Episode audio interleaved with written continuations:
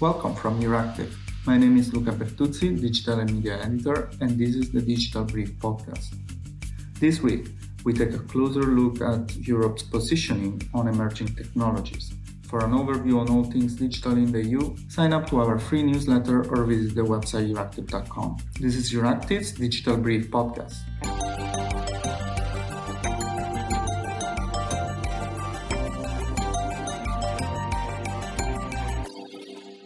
Today I'm joined by Jean Marc Leclerc, Director of IBM's Policy Lab. Thank you, Jean Marc, for joining us. Thank you, Luca. It's great to be with you today. So, IBM is perhaps one of the most ancient uh, tech companies still around. And uh, you are a US company with a long history in Europe. I would be interested in your view on the ongoing debate on digital sovereignty. Can you give us your take on that? Sure. Thanks, Luca.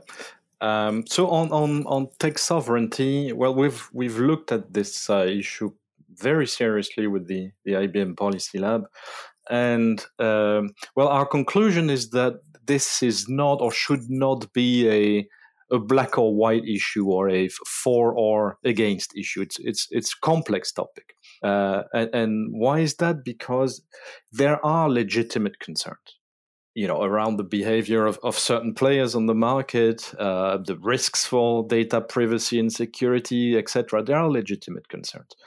And in the end it really it's all about trust and who you can trust with your data with your technology. Uh, but for us the more the question is more about how it's done uh, digital sovereignty in, in practice if you like.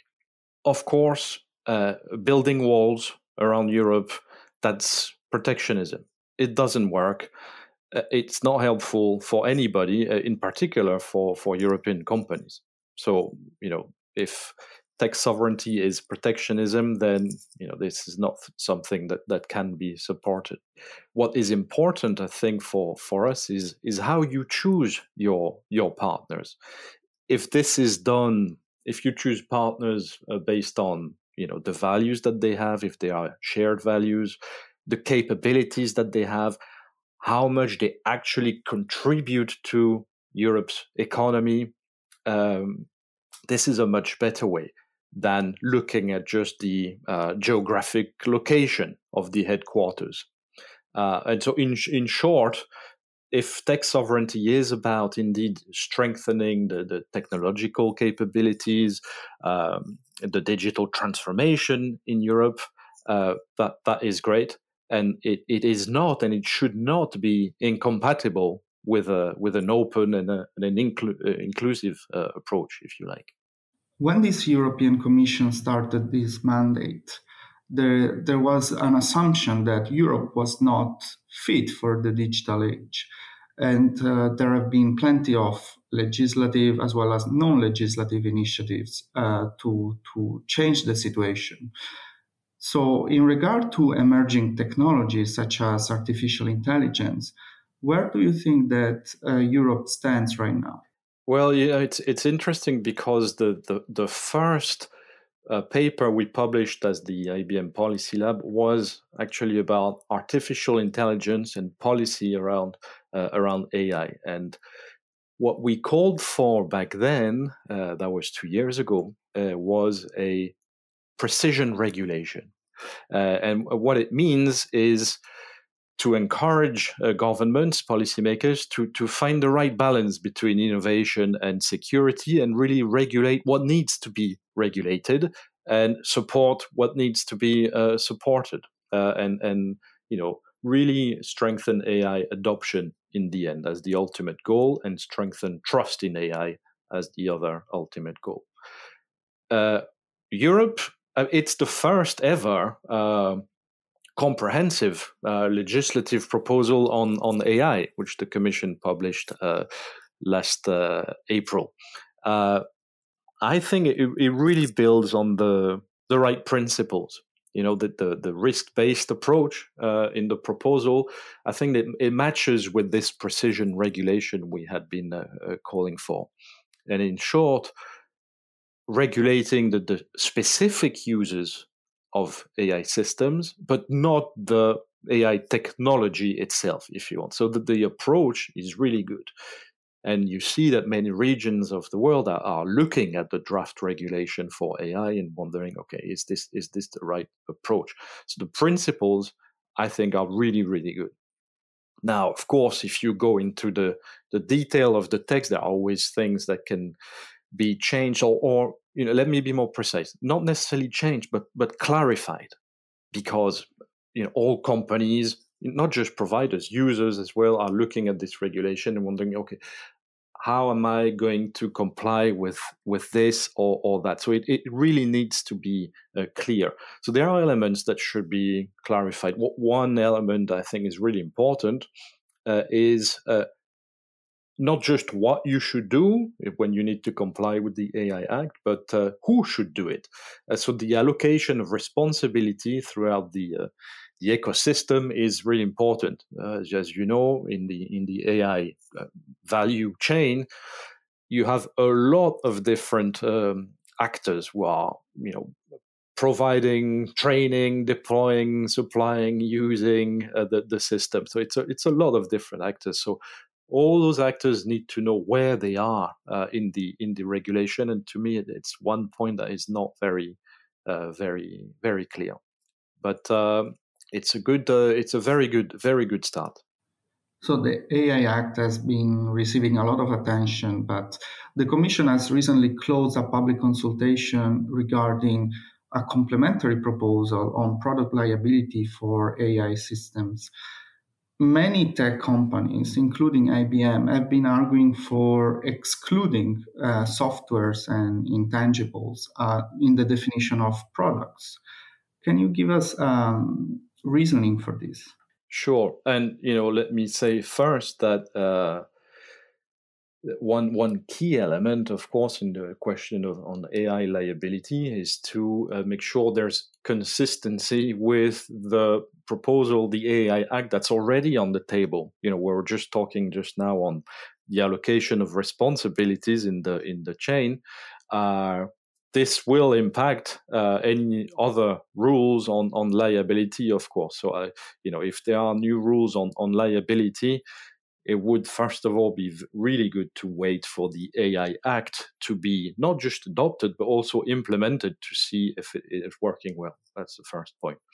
On the issue of uh, software, yes, I think applying strict liability to to standalone uh, software and AI systems is a bit disproportionate uh, because they're very different from other products that you have that are covered under the uh, the product liability directive as you know, software can be uh, can be multi-purpose, uh, and, and very importantly, their use or their function depends on who uses them and, how. Uh, that's that's a key point. Uh, so it's it's an evolving uh, uh, product, if you like, the, the, software.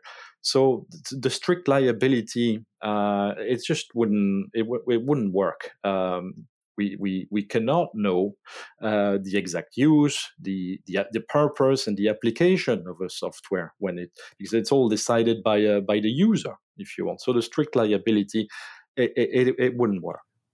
For what concerns other emerging technologies such as quantum computing and cloud, there have been several initiatives at the national and EU level. What is your take on them? Yeah, absolutely. There's a lot of activity on, on cloud and, and, and quantum throughout Europe. Uh, and, you know, IBM is always very eager to, to join and, and support uh, such, uh, such initiatives, in particular to, um, well, to be an advocate for open and flexible uh, technologies like, uh, like multi-cloud, uh, if you want, as a good example. Um, if I had to make one key point, and going back to our discussion on technological sovereignty, uh, to me, around all these emerging technologies like cloud and quantum, the, the key element is cooperation. For, for cloud services, for quantum, and, and other technologies, uh, of course. The progress in quantum and in cloud, and in part- not just their development but also their adoption, uh, all lies in how companies and researchers work together. We have a lot of examples of very good partnerships. Let me give you uh, one on, on quantum. We have a, an excellent partnership in Europe uh, between uh, IBM and the Fraunhofer uh, Institute in Germany. It's a very good example of industry leaders, excellent research organizations getting together on Europe soil to develop and put into production uh, an emerging technology like like quantum computing. So for me, all the projects around cloud and quantum, uh, if we have to pick these two technologies, must have this cooperation uh, element into them, or, or else they will they will not be successful. So, if I understand correctly, cooperation should be in place regardless of the origin of the company, because that's a big discussion that we have seen, uh, for instance, regarding GaiaX and other infrastructural projects, whether there should be non European companies involved. Where the company comes from, I don't think really matters. It's what they bring to the table that matters and the values that they have uh, you know, um, we we are a part. Uh, IBM is uh, is contributing to to the Gaia X project, absolutely. Uh, and you know we're we're trying to push a specific approach there uh, on, for example, on cloud switching. Pushing for, and I think there's a general agreement uh, in in France, in Germany, and, and within Gaia X as well, uh, to try and develop uh, practices that go against vendor lock-in, which is, I think, one of the reasons why uh, the tech sovereignty, the technological sovereignty approach has has emerged because there is vendor lock-in. So if Gaia X can help, uh, you know, fight against vendor lock-in practices, then it's great. And I don't think uh, the, where your headquarters are uh, should be an issue if you're pushing in this direction as well. So it's a question of, of values too. IBM is also one of the main producers of microchips, uh, very scarce technology these days. What is your expectation uh, regarding the CHIPS Act that the Commission is due to present later this year? Yeah, so the, on the issue of chips, so to be clear, uh, IBM uh, is mainly conducting research uh, and development, uh, and really at the, at the, cutting edge of the technology, not so much manufacturing. Uh, like for example, just a few weeks, months ago, uh, we launched the first two nanometer chip. Um, but back to your, your question on the on the Chip Act and and the the general debate around semiconductors.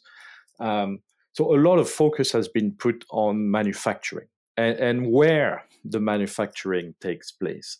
Um, and, but the fact is that the, the demand for also for processing capacity is, is increasing constantly. So of course it requires manufacturing and a, and a greater manufacturing capacity, but also constant innovation and, and research. So it means that the investment in different parts of the supply chain is crucial. So, not just manufacturing, but also research. So, my hope for the EU uh, CHIPS Act is also that it will support uh, research through funding, but it's not just a, a, money issue. Like like we've just discussed for for quantum or cloud. Um, for for semiconductors, it's the same topic. It's the same issue.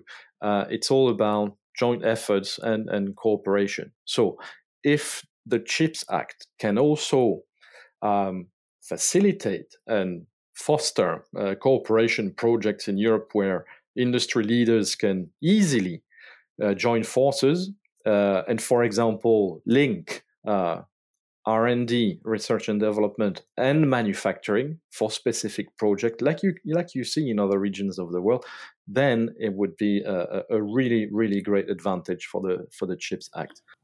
Jean-Marc Leclerc is director of IBM's Policy Lab. Thank you, Jean-Marc, for joining us today. Thank you, Luca. That's all we got time for this week. Don't forget to sign up to our free digital brief newsletter to receive a comprehensive overview on all things digital directly in your mailbox.